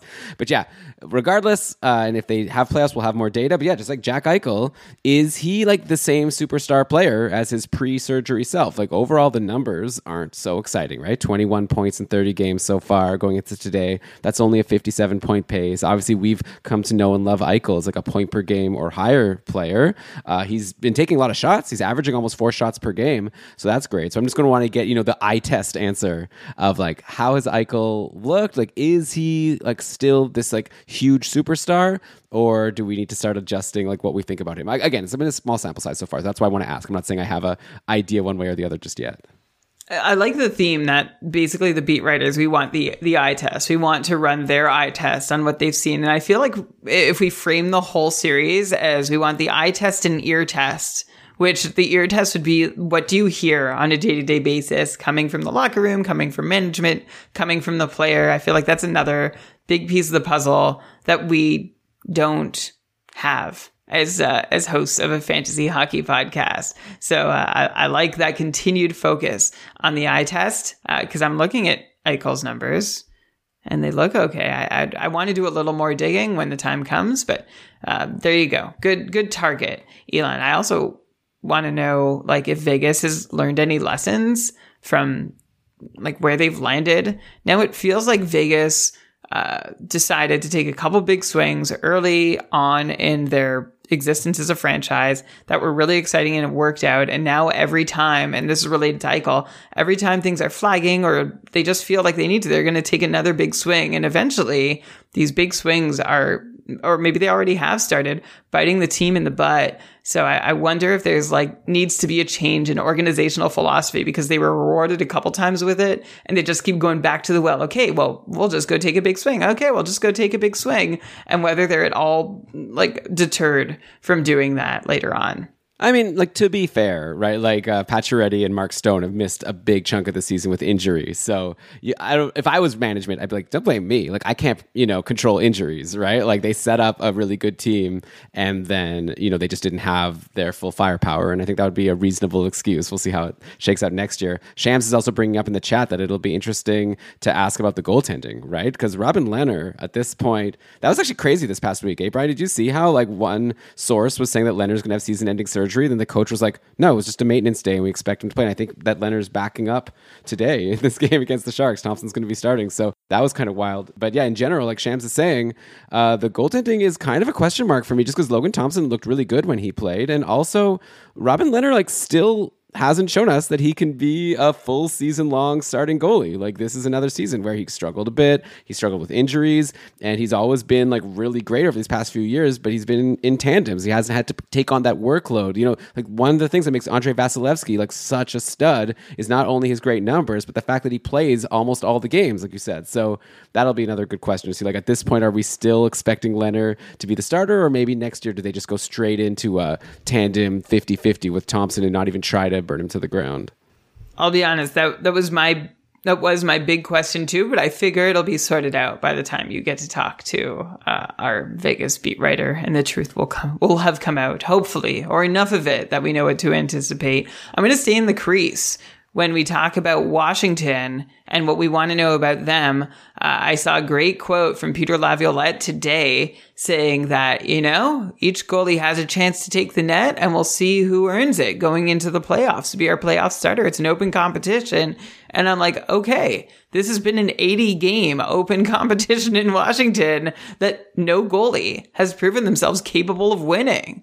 Uh, so is this a need to address in the off season? Because hey, the Caps have limited time left with Alex Ovechkin, and I imagine this would also be a question: Are they going to go as hard as possible for the rest of Ovechkin's career? How aggressive are they going to need to be to contend? And do they think they have one of their goaltenders of the future in this pair between Vanecek and Samsonov, or are they ready to write them both off because of how neither one has been able to step up and take the job they've been trying to earn all season long? And yeah, again, of course, we'll have a playoffs to get a sense of like how those goalies do before we do this interview. But man, I'll also just specifically with Vanecek, like I want to ask, like, what the hell happened with that uh, expansion draft, right? Like they gave him up, then they got him back for a second. Like I wonder if that was the plan all along, or if they, uh, you know, just got lucky that they realized, eh, I guess we'll get him back. Maybe they were like going for some UFA goalie and couldn't get him, so they're like, oh, I guess let's just get Vanecek back instead. Uh, but okay, let's go to Winnipeg now. It's my turn to come up with a question. I guess my question will be a similar theme to a few of the other ones I've come up with earlier. Another player who went from doing nothing, I guess like a Matt Duchene, right? like what changed with Pierre Luc Dubois between last year and this year for him to go from a below half point per game player to someone who's up to 58 points in 77 games so far going into today? I guess Winnipeg is uh, finished beating Colorado today. Very impressive game. I feel a little bit bad. We had a question from Oskimo today asking if they should bench Hellebuyck against the Avalanche. And I was like saying, I think I would play him, but obviously it's a scary start. And then Eskimo did bench him, and it, it's too bad because Hellebuyck actually had a really good game. I guess with Rantanen out, the Avalanche aren't as scary. But yeah, Dubois. Oh yeah, the reason I was going to look is to see what Dubois did. He didn't get a point. So what are you going to do? But still, he's had a really good season after last year doing nothing. So I'm just curious to know: was this just like he's a better player, uh, or did the coach like like his ice time is like completely different, right? Last year he was averaging 15 minutes average time on ice. This year we're closer to 19 minutes. Like a jump like that is is, is extreme. And so yeah, it'll just be a sense of like, did Dubois become a better player, or is it like this new coach? You know, after Maurice left, but he was already doing pretty well like before Maurice left. So yeah, I'll just want to get a sense of like what happened between last year and this year, and like which Pierre Luc Dubois is the real version. You'd assume the one from this year is the real version, but obviously it'll be fun to get the final take from Murat, who's actually already agreed. We've got that one locked Yes. in. We haven't picked a time yet, but we're going to get Murat Ates to talk about the Jets. Maybe we'll get him to bat leadoff for this uh, 32 beats. That'd be great. You know, it'll be fun. Like some some of these guys have been with us from the start of the 32 beat series, and if we continue it and they get to move later, their interview moves later and later into the off season because their teams go deeper, like Murat and Harman and Prashanth. Like we talked to those guys early on uh, every season. So hopefully that changes for them, but not for us. We love starting with them. Okay. Anaheim. We're going back to the start of the alphabet now to the two teams that preceded Boston in the alphabet. This really did not work, but maybe at least it was fair, everyone. All right. Um, Anaheim. First off, I'm going to say don't hold your breath that we're going to get a beat writer to talk to on Anaheim. We have tried uh, every year we've done this and we've reached out to at least three or four different beat writers and failed to even get a response from any of them. So, hey, if you are an IMV writer or speak to them regularly, maybe you can look us up. I know Prince, you're doing your best to help us out. Prince, one of our faithful listeners. Uh, but what I want to ask the Anaheim beat writer, which is like, it would be like a golden moment because we haven't been able to ask this the last two years, but the, the storyline has continued is what is going on with John Gibson. Through his first five seasons in the NHL, he was above 920 more often than not, never below 914. Gibson posted a 60% quality start percentage. He was an elite goalie. Made the case for best in the league from the 2015 16 season through to the 17 18 season. But in the last three years, so going back to 2019-20, Gibson save percentages have now been 904, 903, and a 905 this year with a 46% quality start percentage over these last three years. Uh, like one of the last three seasons, it was actually the worst one, the 903. Gibson was actually playing above his expected five on five numbers, but the other two have been below. And this current season, is the worst of Gibson's career when you compare him to his expected Fenwick save percentage numbers, which is the way to say like, well, how would another goalie do in his skates? And another goalie would be doing much better than John Gibson is now at five on five. Gibson's going to be 29 years old next year. He's five more years left at six and a half million dollars. He's still getting all the starts down the stretch. So are we just going to do this again next year? Like, where does the organization stand with John Gibson and vice versa? And I want to know what happened, like between his elite days and his current days that have made him, well, for lack of a better word, suck. And whether we can expect to, him to ever be able to return to form, or if this is just the new John Gibson. Maybe there's an injury or a com- like something that happened we don't really know too much about. That's what I want to get from the Anaheim beat writer. Yeah, I mean, I know definitely he had a lot of injuries back in the day. Like back when he was good, like one problem with him was he kept on missing time every now and then. So I wonder if it's just that added up and it's just kind of affected him overall in his abilities. So yeah, it'll be fun if we ever get an Anaheim beat writer. It'll be fun to ask about Gibson. Also, I'll have another one of my typical like, where did this player come from with Troy Terry? Right, like he went from being a non-factor these past three seasons, and now this season he's on a seventy-three point pace. You know, a lot of that coming from that amazing start, but he still kept it up for the most part. So it'll be fun to also talk about him. And then our last team here is Arizona. And the question I'm going to want to ask is, uh, again, a similar question, is what we saw from Clayton Keller for real. He had 50 points in his final 46 games, over a point per game for that stretch before he got injured to end the year for him.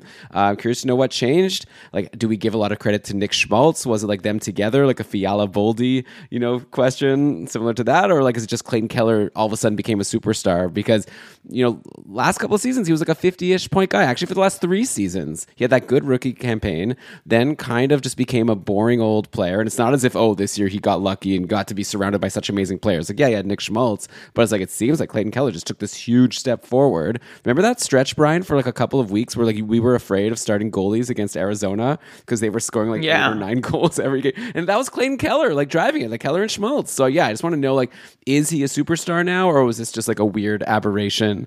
I mean, it was a long aberration if it was one, but it still kind of came out of nowhere. Yeah, and this is another eye test question where I think Keller has legitimately been better this year, and I want to know what like what's the story behind that? What changed in his game? So that'll be uh, like I'm a believer, and I think he can probably carry Nick Schmaltz to another successful season too. So I want to know if he's going to be given the chance to do it again next year, and I think he will. I know coaching had something to do with it, but I want to know more the nuts and bolts. I- you know, I might already be a believer, and this might just be like to confirm that I'm right to believe, but sometimes it's nice to know exactly what's changed and what's happened. So we can sort of add this to our general knowledge of how players mature and evolve and actually get better. As you know it's good to always be able to explain and justify when a player changes levels like either for better or for worse. So picking up that info on clayton keller would be great Yeah, well, especially because a lot of people were being really hard on Chayka, you know, for signing him to that crazy contract. Like he's only in year two of, I think it's a eight year deal or yeah, eight year deal, seven point one five million per year. So you know, after the last couple of years, it was looking like maybe they this was a big mistake, and Keller's just like a fifty ish point guy, and he's getting such huge stacks of money going into his pocket and, into against uh, Arizona's cap. So obviously, after this season, it looks like maybe it's even a good contract. So yeah, it'll be good to just talk about how are we feeling about this guy for like the still long term future because he's signed for a lot of years. But okay, Brian, we did it. We went through every team. I see Boston is next. Uh, your boring friend Jake DeBrusk has an assist today, so obviously he wanted to stick it to you for saying that he puts you to sleep. Uh, but I don't think we're going to go back to Boston because we've made it through every single team. So now we are at the point of the show where we're done with our content. But since it is the end of the season, it is time to pay tribute to the teams that lost and congratulate the teams that won because this fantasy season is coming to an end. First of all, obviously, big thanks to the listeners, right? Everyone who sent in these tributes or like want us to celebrate their victories, you know, we really want to thank you for even sending that to us because that means that you care about us. We care about you, and we really thank you for listening to another season of episodes of Keeping Karlsson. We hope you liked it. Uh, we're trying our best to put the best content out every single week. We'd love any feedback you want to give us, but yeah, we really appreciate our listeners. We just want to thank you for sticking with us all season. And now, Brian, I guess so. I'm gonna cue up the uh, Happy Father's Day track one last time. I'd imagine. And we have a list of teams that unfortunately were not able to pull it out. The fact that you sent it to us today or for this week must mean you made it really far. So, you know, congratulations to you on getting this far. But alas, all good things come to an end. There's also a bunch of teams that I think we missed earlier, so it's actually not true. And we've heard from very few winners. I can't imagine that has uh, much to do with listening to our show. Like, I, I would assume people listening to our show win. So if you won, let us know. We'd Probably if you won, you're just like you're done. You're excited. You don't need to You're be like, tweeting at us. You unfollow us. Like I'm a winner. I don't need these guys anymore. Uh, okay, the losers are uh, Cowan's Cool Cats. Team Burgelicious. I think it's Burgalicious. That was Oh, I like Bergeron. Bergeron. Yeah, that's a good point. Okay. Uh, is notable team slash not able team. Care Morin White Wolves. We got a whole little uh, story here about what happened, but basically made it to the semis, uh, threw away a bunch of Fab on Francois, which didn't work out. Team went on a losing streak. I- I'm summarizing here, but in the end, they lost. That's the that's the end of the That's, story. that's the bottom line. That's why they're in this part of the show. Uh, quit playing games with my Reinhardt. Nice, uh, nice team name. Lost in the cupful semis. This is a few weeks ago. Like I said, I'm uh, I'm late to some of these. Okay. Took Draisaitl second overall instead of Matthews. We'll see if uh, they make a different choice given the opportunity next year. I guess for next week we can talk about like maybe the people. If you're behind, maybe next week you'll get all the winners that are you're still behind on those. you know? Ah, I So- hope so. I need winners. We need some winners, but okay. More losers. Uh, Chaos Giraffe, non cupful team. Uh, that's a shame. You had Montembeault, Markstrom. Oh yeah, Markstrom really fell apart there when people needed him most, including against uh, for Mark against me in the cupful finals. Uh, Oettinger, yeah. Sometimes uh, goalies, man. You can't you can't rely on the goalies sometimes. Too bad. Can't win with them, can't win without them.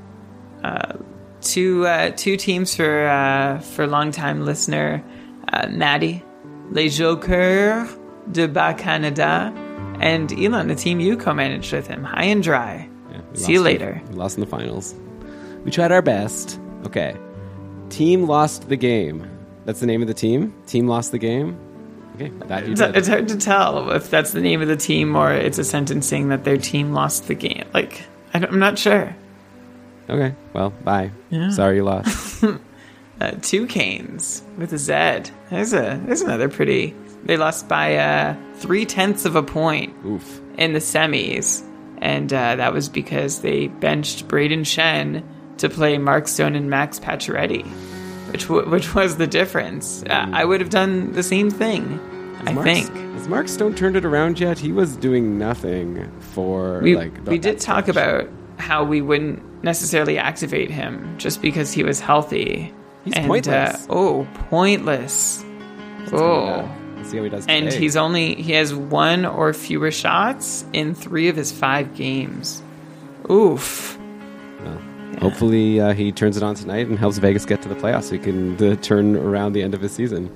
Uh, but okay, sorry to uh, two Canes and also sorry to two brothers who ended their dominant season with a close second place finish. But yeah, you lo- both the Hughes brothers missing the start, losing. Ja- yeah, if you're depending on Hughes, that hurts, right? Like uh, Jack Hughes getting injured probably burned a lot of people.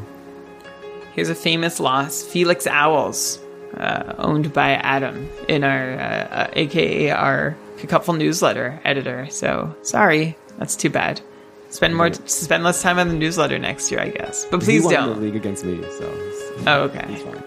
There you go. The shampoo mistake lost in the semis, and they are done with Dougie Hamilton. The Pad City Skeets won 12 in a row and then got knocked out in the semifinals. 12 weeks in a row. I wonder. bad if- timing. I wonder with that big winning streak, you should have like not focused so much on winning those last couple of weeks, and instead stocked up for the semis. Like maybe that was your problem. You went too hard because you wanted to keep that winning streak going. Hmm. Maybe. Myers remorse. That's funny. That's a good one. Uh, ended the season first with 15% more points than the next highest, but got unlucky in the first round. Ended up winning the losers bracket for a fifth place finish. All right. So at least you ended with a somewhat win, but still a loss. Uh, the Danbury Trashers, R.I.P. They uh, they were twenty and three, won twenty of twenty three matchups through the year, eliminated in the semifinals with their fourth loss. That's a real bummer. Sorry. Sorry. Uh, and then the Scooby Dubniks. Good one. Uh, came in third. Good team names. Good team name. Good finish. Third place in, in uh, the Ice Cream Packing Elite 13 League. What's uh what happened to the ice cream packing elite twelve league? I knew say that. Disbanded. Some controversial trades went down, or discussions about ice cream brands. So, Brian, is that it for the losers? Let's turn off this sad music if it's still going. And do we have any? I see only one winner in this list, so I'm not going to turn on the happy music just for this. We have one winner, uh, which is another good team name. Wood Kachuk won the Money League on the back of Jordan Binnington. You won't see too many people saying that, although, uh, yeah, that's great. Way to go, Jordan Binnington, for winning a couple leagues. And I'm going to shout out my own winning team. Uh, I won a league so badly that I got paid like I, I I was I was awarded the prize today, even with a week left in the season. It's a season long points league.